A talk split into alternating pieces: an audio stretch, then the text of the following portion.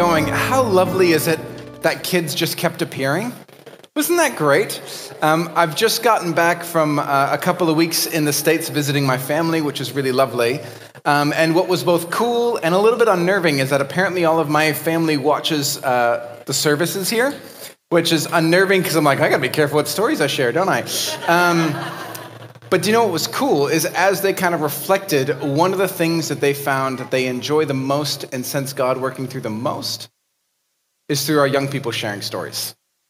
They say it's just the ability and the innocence of children that brings back a freshness of what we're all here for, what we're about. That Golden Sands and the church, really, in general, isn't a big fancy organization, although we do have elements of organization. We're not a great performance, although we try to do our best on Sundays, but ultimately we are just people called by Jesus to love and serve him, and our children just remind us so well of that. I think Jesus knew what he was talking about when he said the kingdom of heaven belongs to those such as these. So it is great to be back with you today, and um, we're going to be going through the book of Matthew. Um, if you have your Bibles, um, we're going to be in Matthew chapter 12, verses 22 to 37. Um, Matthew 12, um, verses 22 to 37. We've been going through the Gospel of Matthew for probably about the past year and a half, and it's been so good to sit with Jesus and listen to him afresh. I think often we hear a lot of talk about Jesus, but it's real different when you walk with him week by week and hear his teaching over and over again. And so, as you're finding that in your Bibles, let me just remind you of the story of Matthew thus far. If you're uh, joining, us for the first time today, Matthew's been telling a story, and he's been telling a clear story over the course of the book so far. He starts with the first four chapters introducing us to the person of Jesus through lineage, through his history, and through some of the first encounters that he has. And then we hear about Jesus' message repent, for the kingdom of heaven is near. And we have the famous Sermon on the Mount where he gives us a picture of what that kingdom looks like in practice. Blessed are the poor, the meek, the merciful, where Jesus calls us to love our enemies and do good to those who hate us as a picture of what the kingdom of heaven looks like. In Matthew 8 and 9, we see Jesus' actions where he's not just talking the talk, but he's walking the walk and going and doing healings and miracles in people's lives. In Matthew 10, he terrifyingly commissions us to do the same thing in a chapter that is both inspiring and terrifying because it's kind of nice for Jesus to do it and it's nice for us to sit back and watch that happen. But for some reason, Jesus continues to choose ordinary people like us to get involved in this big story, which is both awesome and scary. And then finally, in these chapters that we've been at now, we begin to see some of people's responses to Jesus. We had John the Baptist, who was a bit unsure because his unmet expectations weren't coming through. We have some of the crowds who their initial reactions is they want Jesus on their terms. They want him to do miracles in the way that they like.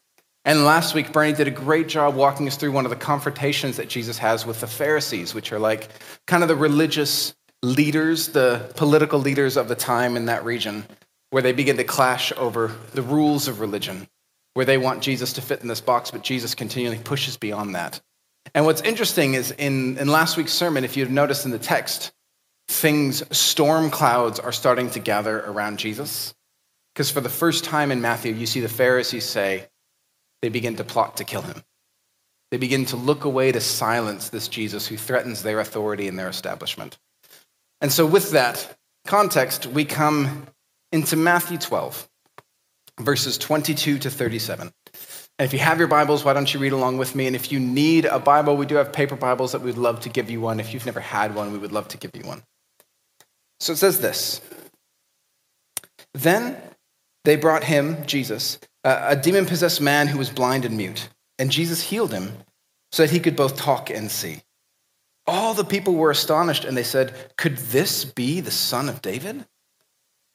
But when the Pharisees heard this, they said, It is only by Beelzebul the prince of demons, that this fellow drives out demons. But Jesus knew their thoughts. And he said to them, Every kingdom divided against itself will be ruined. Every city or household divided against itself won't stand. If Satan drives out Satan, he's divided against himself. How then can his kingdom stand? And if I drive out demons by Beelzebul, by whom do your people drive them out? So then they'll be your judges. But if it is by the Spirit of God that I drive out demons, then the kingdom of God has come upon you. Or again, how can anyone enter a strong man's house and carry off his possessions unless he first ties up the strong man? Then he can plunder his house.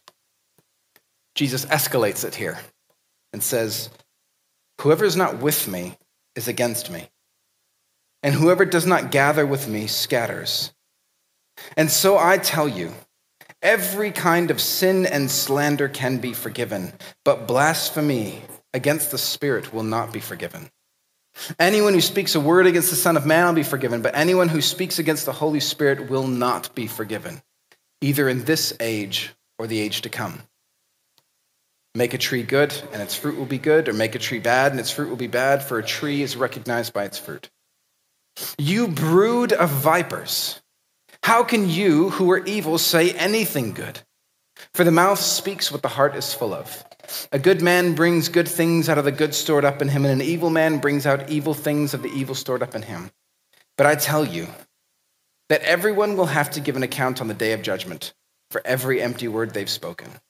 For by your words you'll be acquitted, and by your words you will be condemned. Welcome to Golden Sands Baptist. nice and easy, right? Just been on holiday, come back to an easy passage. No, um, it's certainly a challenge, today's text. And so let us pray that God might give us wisdom as we navigate it. Uh, Jesus, we love you. And like the disciples, we often say, Whom else could we go to that has the word of life but you? But Jesus, sometimes it is hard to read your words. Sometimes they, they scare us, they might unnerve us, they certainly provoke us. But Jesus, we know that you are good, and we know that you are faithful. We know that you are kind and compassionate, and that you call us to take an, a yoke that is both easy and light. Jesus, as we navigate your words today, I pray that your spirit would be revealed to us, that we might be able to put our trust and our hope and our faith in you a little bit more. In Jesus' name I pray. Amen. Amen. So, simple passage, right, guys? Nothing controversial there. Nothing that makes you nervous or make you go, I don't know if you should say that in church, right? It's funny when Jesus says things that you're like, should we preach? Should we say that? I don't know. Um, Today's passage comes and covers one of the most controversial topics in Scripture, where Jesus begins to mention something that has now become known as the unforgivable sin. And I must confess that as a child who grew up in the church and as a teenager who spent a lot of time at youth group, this verse loomed large over my head. Anyone else? Anyone else? Come on, show of hands. Let's be honest. Yes, I see that anxiety and I resonate with it. You know? Um, as a kid, you read that and you're like, well, I mean, as a kid, it flies over most of your head. But as you get older and as a teenager, I began to read that, and then you start to think, uh oh. Like, I thought it's all good. Like, God forgives sins. But there's like one that I, he can't forgive.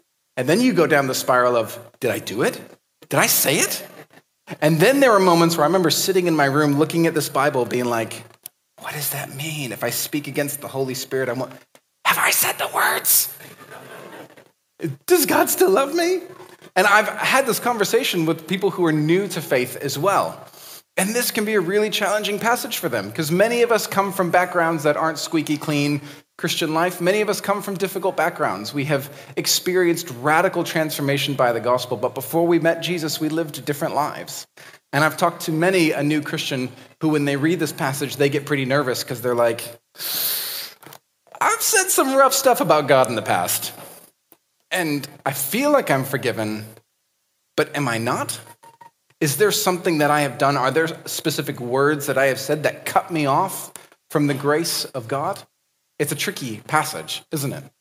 In fact, there was one commentator when I was doing study, and I've done a healthy amount for this one. Um, this, this guy named Ulrich Luz. Germans always have the best names, don't they? I'm biased because my last name is Gritzmacher, but Germans have great names. Ulrich Luz. And he is one of the best premier scholars on Matthew. Now, he's probably a little bit more progressive for most of us who are evangelical, but he has written some fantastic commentaries on Matthew. And when he has read this passage, he began to get worried because one of the things that he said is he's able to do some historical surveys And he says, out of this passage, often no fruits of love have arisen. When he's looked at how the church has often interpreted and used this verse, he's worried that the fruit of love isn't often what this verse brings. In fact, one of his big critiques or his warnings, he did a whole survey. Literally, he looked at 2,000 years of church history and looked at different key leaders and how they interpreted this text, which, on the one hand, makes me think, God bless academics who've got the time and patience for that, right? I, I can't imagine reading that much in a row. But he did it. And one of the things that he noticed that he was worried about in churches using this text too lightly is he says that it, this text was always used to support one's own claims of truth, to the absolutizing or the perfecting of one's church, and to the demolition of one's churches or their mission's enemies. And it must lead to the question of if this text is a good expression of the gospel. So, one of the examples that he shared was actually of one of our fathers in the faith, Martin Luther. Um, he's the father of the Reformation in the 1500s, and for most of us in the Protestant tradition, we whakapapa back to Martin Luther in terms of our faith story. And near the end of his life, while Martin Luther was a great guy, he started to go off the rails later in his writings. He wanted to, he kind of pioneered some mission work to try and reach out to the Jews that were in his region in Europe. And he tried hard to build different missions and different kind of outreach things, and none of them went over well, and they met with very little success. And what he found is that over time, as very few Jews kind of converted to Christianity, he began to get quite angry and bitter. And in one of his kind of most horrible later writings, he writes this huge polemic, like angry letter against the Jews and uses this text in Matthew as his basis, basic, basic or base text to say why the Jews will never receive, receive salvation, why they are cast off and cursed by God. And that passage by Martin Luther has been used by many who have used and raised anti Semitic voices against Jewish people. So this, this text comes with both personal challenges, but historical challenges of abuse. So it is with great fear and trembling, and also a genuine and real sense of humility that I want to walk us through this passage today. Because I believe that each one of these difficulties, it can be really easy for us to just turn away and be like, a little bit like, let's be like, no, let's just snip that part out of our Bible because it's complicated. But I believe that every moment of doubt or insecurity is an invitation to search deeper. And I believe in the goodness of God and the goodness of Jesus.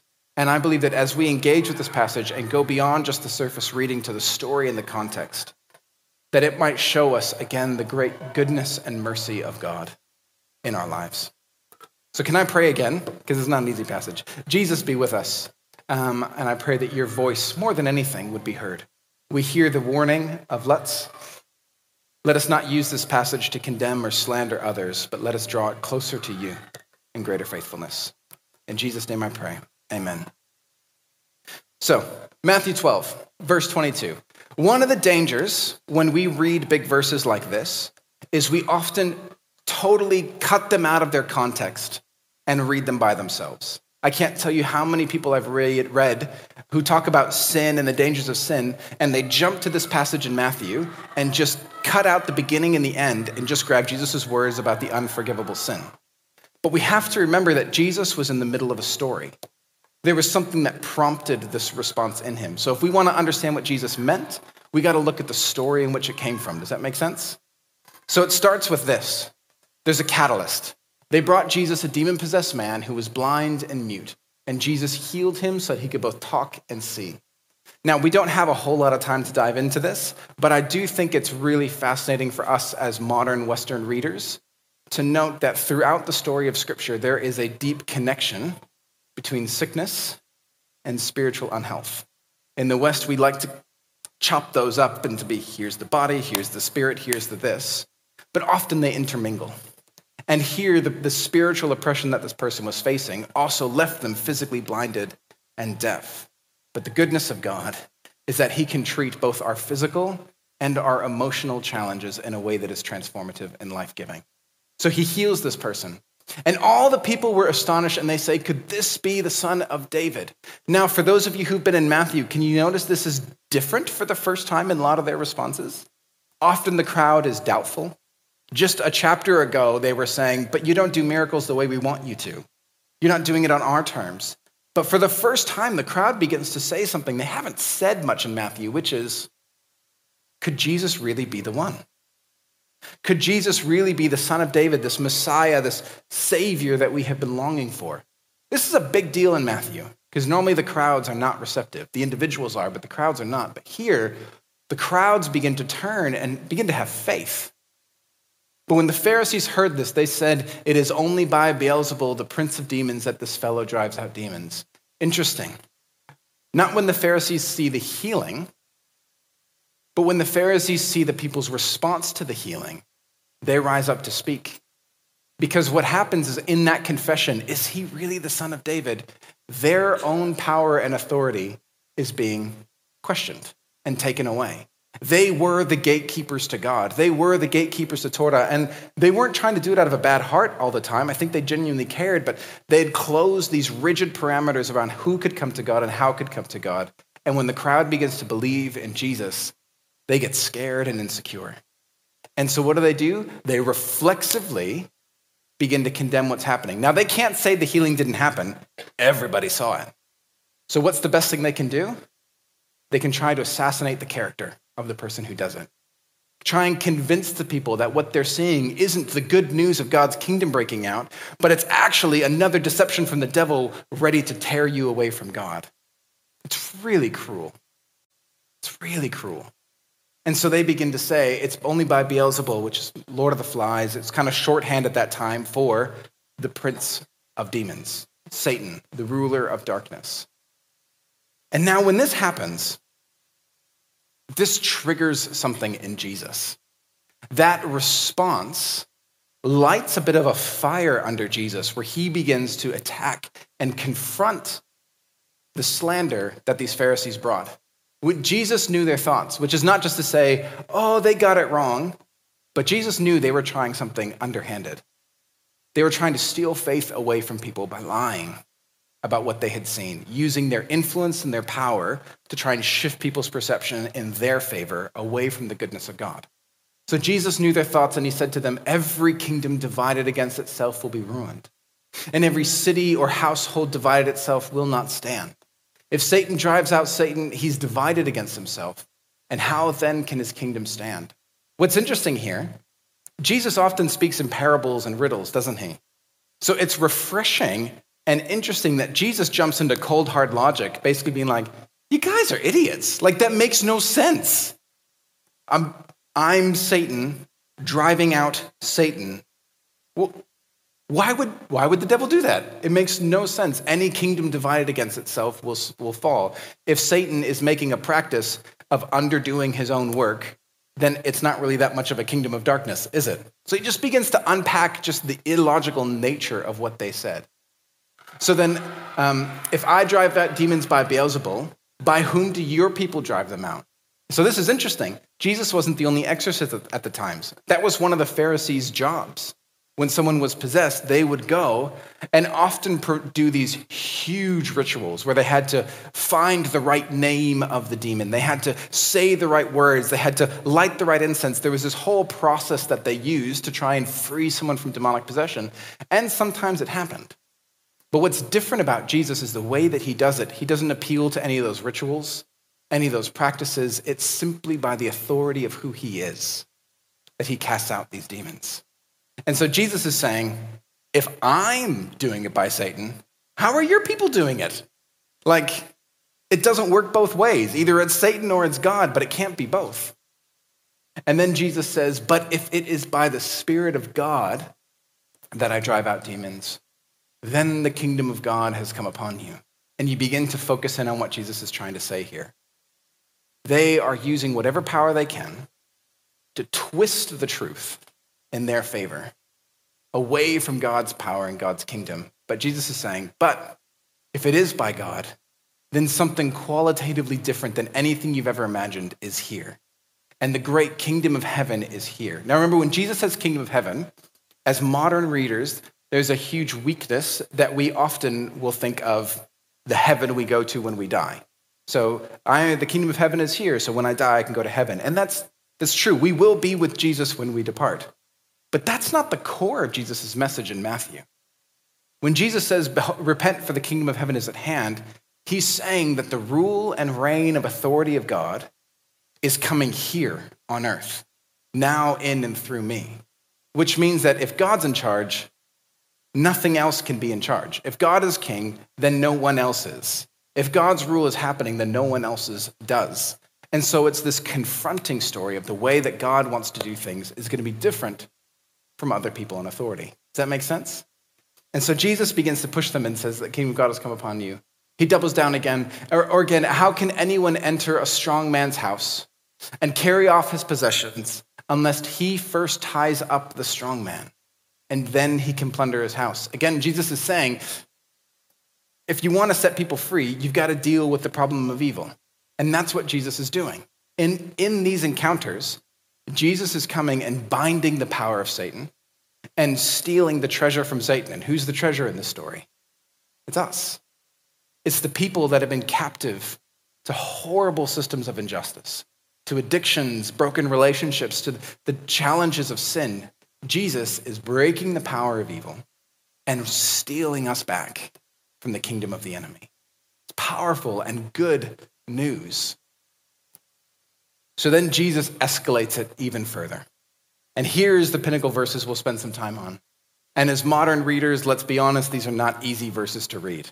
But Jesus says, after escalating all this, whoever is not with me is against me, and whoever does not gather with me scatters. Now, again, as modern readers, we like to be inclusive and kind, and that passage is a bit confronting for us, isn't it? But remember the framework that Jesus is talking about here. Jesus' whole message is that the kingdom of God is coming. The rule of God is coming now to earth. And earth is going to will look the way that God wants it to. Whether you like it or not, that's what's happening. And we can see it in the person of Jesus. And so when Jesus is saying, if you're either for me or you're against me, it means this kingdom's coming and you're either going to like it or you won't. And there are plenty of people who really like it. Think of Jesus' Beatitudes on the Sermon on the Mount Blessed are the poor, the hungry, the meek, those who are persecuted for righteousness' sake. To those, the kingdom of God is good news because the systems that break them down and hurt them are being broken themselves, and God is bringing redemption for us. But for those in power, or those who have incentives where they are benefiting from these bad systems, these bad structures, from those who use corruption for their own financial benefit, for those who hold debts over the poor for their own gain, it's not as good news because that injustice won't be able to continue under the kingdom of God. And so, this is the core of what Jesus is saying God's coming, God's here, and you're going to like it or you're not going to like it but he's coming. So then Jesus moves forward, and here's the challenging passage. And so I tell you, every kind of sin and slander can be forgiven, but blasphemy against the Spirit will not be forgiven.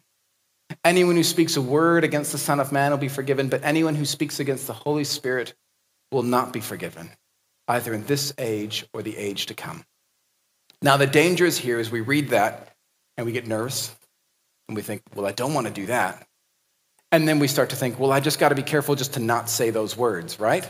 In fact, there's a funny trend. It's stopped now, but about, what would have been, about 12 years ago, uh, when YouTube was still young, there was like a big new atheist movement with Richard Dawkins and Sam Harris. It was kind of this revival of atheism in the public culture. And at that time, there was like a YouTube challenge going around for those who were young and who were atheists. And the challenge was to film a video of yourself on YouTube, and on, the, on this video on YouTube, deny the Holy Spirit so that you could commit the unforgivable sin and prove you were an atheist. And there were heaps of videos about it. It was kind of like a cool rebellious thing that a kid could do to like fight against their parents is be on YouTube and be like, I mean, sometimes it was sad, but sometimes it was funny, like a, you know, 15 year old like, I deny the spirit, like so confident, bless his heart. Um, but reading it that way totally misses the spirit of Jesus. The entire Sermon on the Mount is Jesus pushing against strict religious rules that saying, just don't cross this line and you'll be okay. Jesus over and over again talks about the condition of our heart, doesn't he? In the last confrontation with the Pharisees, they were upset that Jesus was breaking the rules of Sabbath. And Jesus says, But don't you know why the Sabbath was here? It was made for man, not man for the Sabbath. And so if we start to read this as, well, there are 15 words that if we utter them in a sequence, we are damned forever, it's just so foreign to the way and the practice of Jesus. So what's happening here?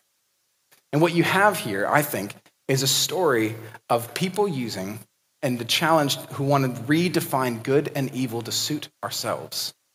The challenge of those who want to call good evil and those who want to call evil good to suit their own benefit. Let me give you an example.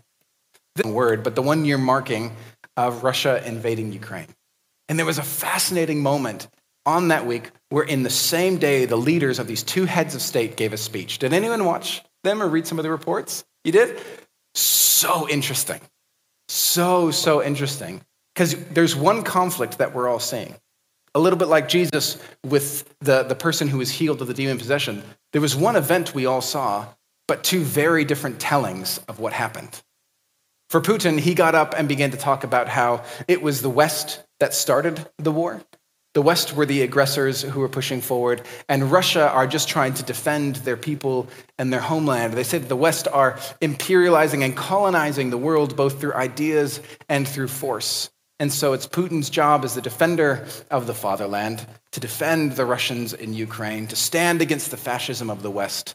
And they're standing for good. If you listen to Putin in his speech, he is the good guy. The other side is the bad guy. What they do is evil, what we do is good, and all the efforts in Ukraine are for the good of the world. Three hours later, Biden gets up and does a speech. Opposite story. Same event, different story. This is the story that most of us are probably more familiar with, being in a Western country, of, well, Putin is obviously the aggressor. Uh, because Putin is desiring power and influence beyond his means, he's got ideas of reigniting an imperialist Russia state. He's trying to go and steal freedom from the Ukrainians, and there's fighting. And if Russia wanted to, they could stop the fighting. But what's so interesting is one event, but in Biden's telling, we're the good guys, and the Russians are completely the bad guys. And to me, it just reminds us that A, I'm not here to comment on the rightness or the wrongness. I just want the war to stop. Russia should stop fighting, obviously. But also, let's remember that America's not clean and scot free. We have flipped five or six different governments for our own benefit. Let's also remember that America's given about $14 billion worth of arms and $1 billion worth of aid for the people of Ukraine. So America has incentives to see Russia fall as well. Anyway, that's too political. I'm stopping. Um,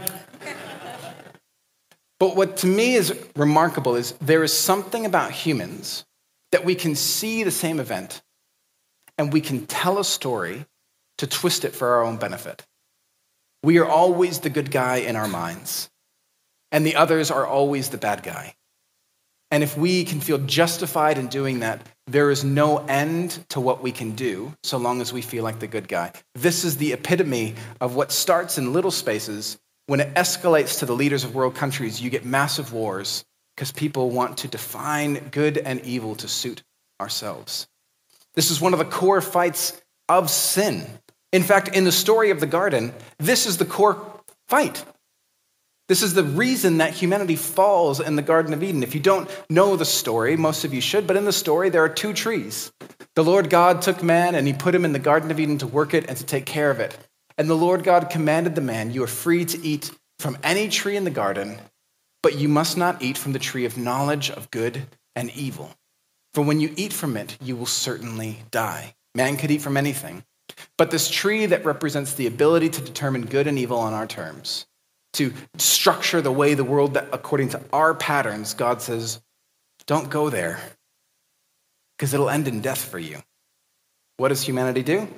Well, you know the story.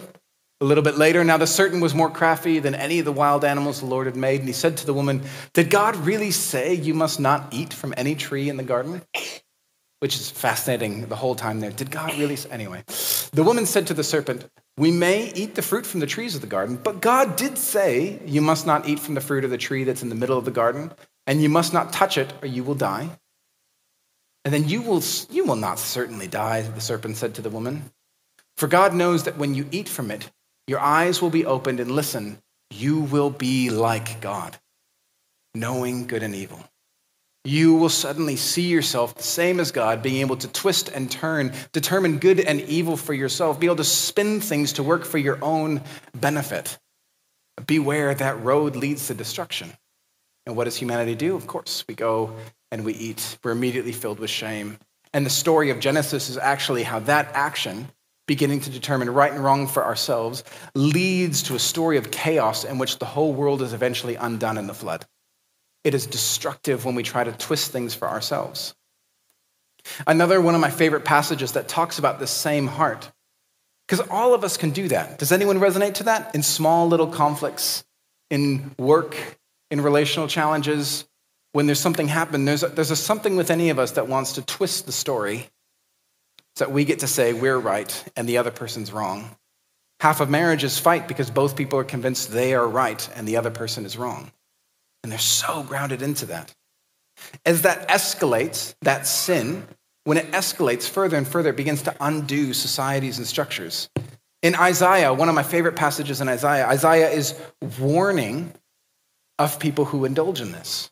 Isaiah says, Woe to those who call evil good and good evil, who put darkness for light and light for darkness, who put bitter for sweet and sweet for bitter. Woe to those who are wise in their own eyes and clever in their own sight. Woe to those who are heroes at drinking wine and champions at mixing drinks, who acquit the guilty for a bribe but deny justice to the innocent. Therefore, as tongues of fire lick up the straw, and as dry grass sinks down to the flames, so their roots will decay and their flowers blow away like dust. Why? Because they have rejected the law of the Lord, the structuring of the world that God has said, and they have spurned the word of the Holy One in Israel. Now, with that passage, let's go back to what the Pharisees had done. The conflict that brought this whole thing about. Jesus, in his goodness and grace, finds someone oppressed by the devil, oppressed in sickness, and is bound, and Jesus sets them free. But the Pharisees, sensing the insecurity of the crowd, now be wanting to believe in Jesus, do the same thing that happened in the garden. They begin to call good evil and they call evil good, and they twist a moment for their own selfish gain. And they begin to say, That's not a healing, that itself is Satan. Stay away. And so Jesus is warning them. What happens is when we engage in that behavior, that sin of wanting to twist things for ourselves, make right and wrong about ourselves, that eventually will undo us. And here is where it comes together. Every, time, every kind of sin and slander can be forgiven. Remember the goodness of God in that. We focus on the unforgivable one, but remind, remember that Jesus says everything can be forgiven. It reminds us of the goodness and the grace and the love of God. But blasphemy against the Spirit will not be forgiven. Why? Is it because it's some obtuse rule that God's like, don't cross this one or you're stuffed? No, it's because the nature of this sin. Lots of people were confused about Jesus. John the Baptist was confused about Jesus. The crowds were confused about Jesus, but that didn't alienate them from God. But the Pharisees, their heart had become so cold that when they saw the goodness of the Spirit, God's work in action, they saw not freedom, but they saw Satan. And when the hope of the gospel itself looks like evil to you, then you will never find freedom. Because the spirit that wants to draw close to you to bring you life, you perceive it as a threat. N.T. Wright describes this so well.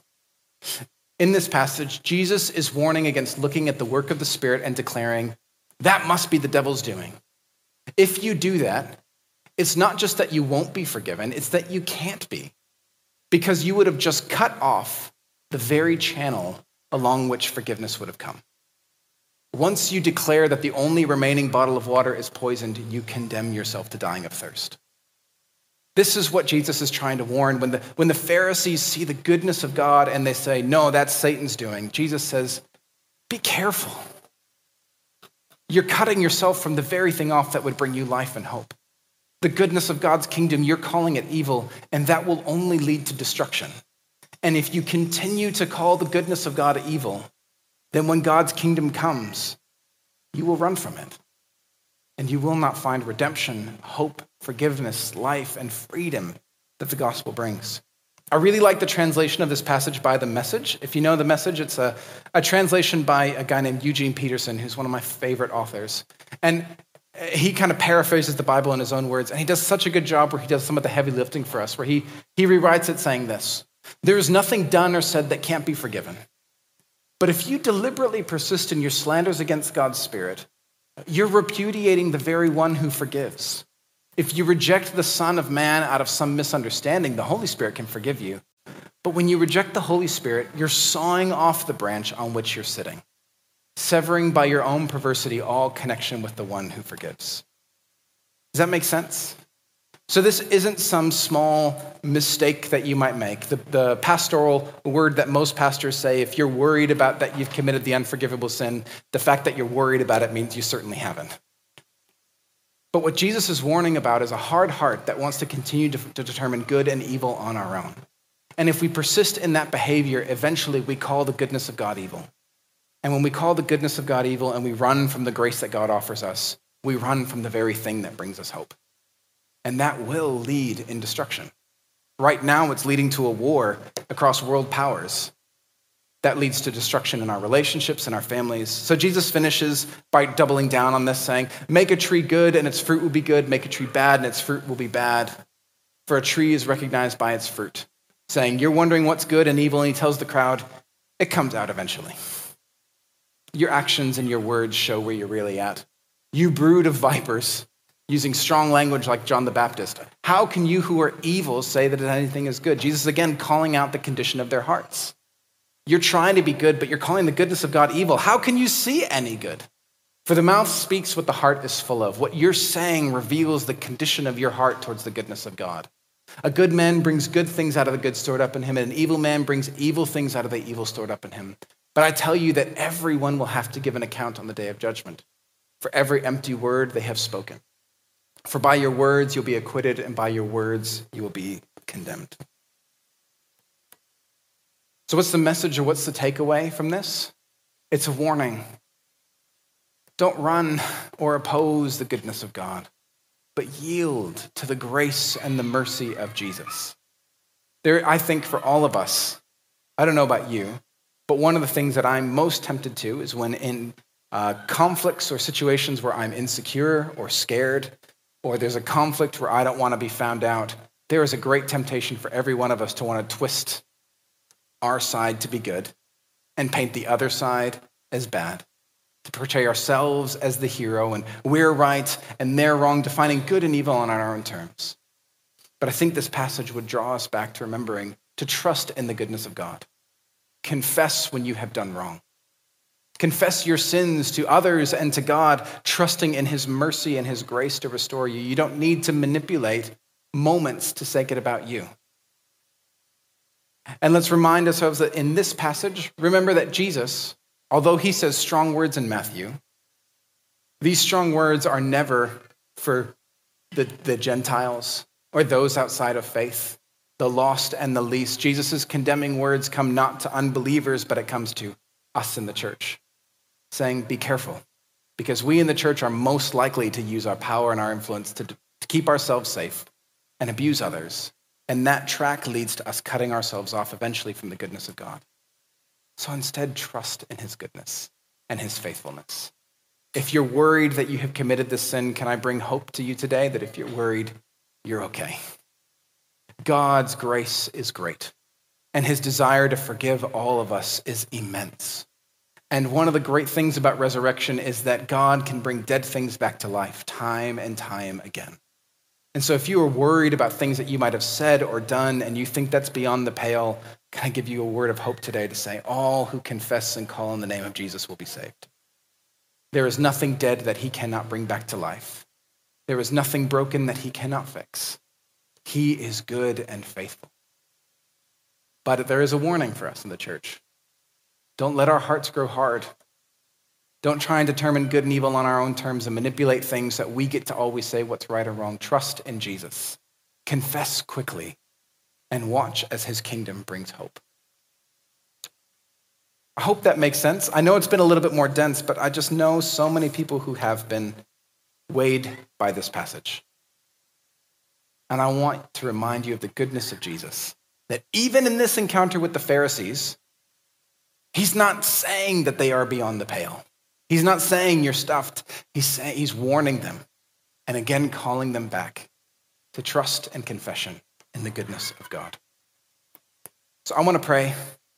Um, it's 11:30. We'll, we'll finish up here, but I want us to sit for a moment and just invite the Spirit to speak to each of us. I do think it's a really easy tendency for us, like the Pharisees, like Putin and Biden, to want to twist and manipulate situations to suit us. Maybe there might be something God wants to speak to us that we can confess and place back into trust for Him. Let's pray.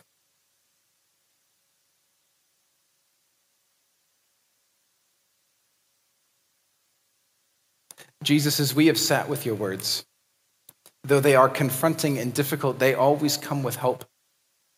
And we hear that message that there is nothing said or done that cannot be forgiven. Lord, if there are things in our heart where we are hardening our hearts to you, maybe we are manipulating things to protect ourselves, maybe we are like Adam and Eve trying to define good and evil on our own terms that suit us.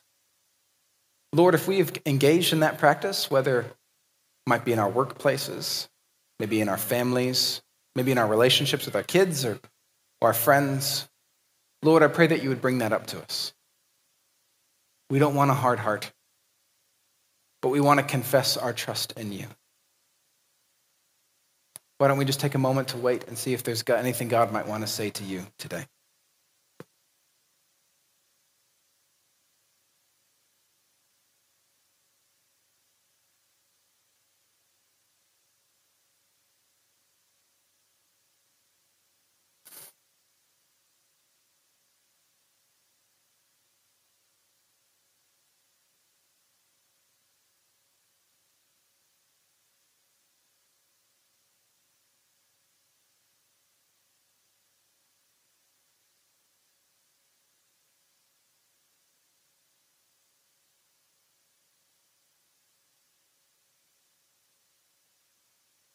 Jesus, I thank you that in your word it says that if we confess with our mouth and believe in our heart that you are Lord, then you are faithful and just to forgive us our sins and cleanse us of all the unrighteousness and the sin that so easily corrupts. And so again today, we want to confess our need of you. Lord, let us not be a people that twists the truth for our own benefit. Let us beware the mistakes of the Pharisees who went so far that they began to see the goodness of your actions as evil. God, keep our hearts tender and soft. Let us be quick to repent, quick to confess, and quick to trust that Jesus, you are good, that the work of your Spirit is good, that you are bringing freedom and hope into our life and into the life of this world. You are breaking down systems of injustice that have kept people under the wheel for so long. Jesus, you are good and faithful. Let us again be a people that can trust in that. Let us trust with both our confession and in our actions. Because you are good, Jesus. And we place our hope and our faith and our trust in you. In your name I pray. Amen.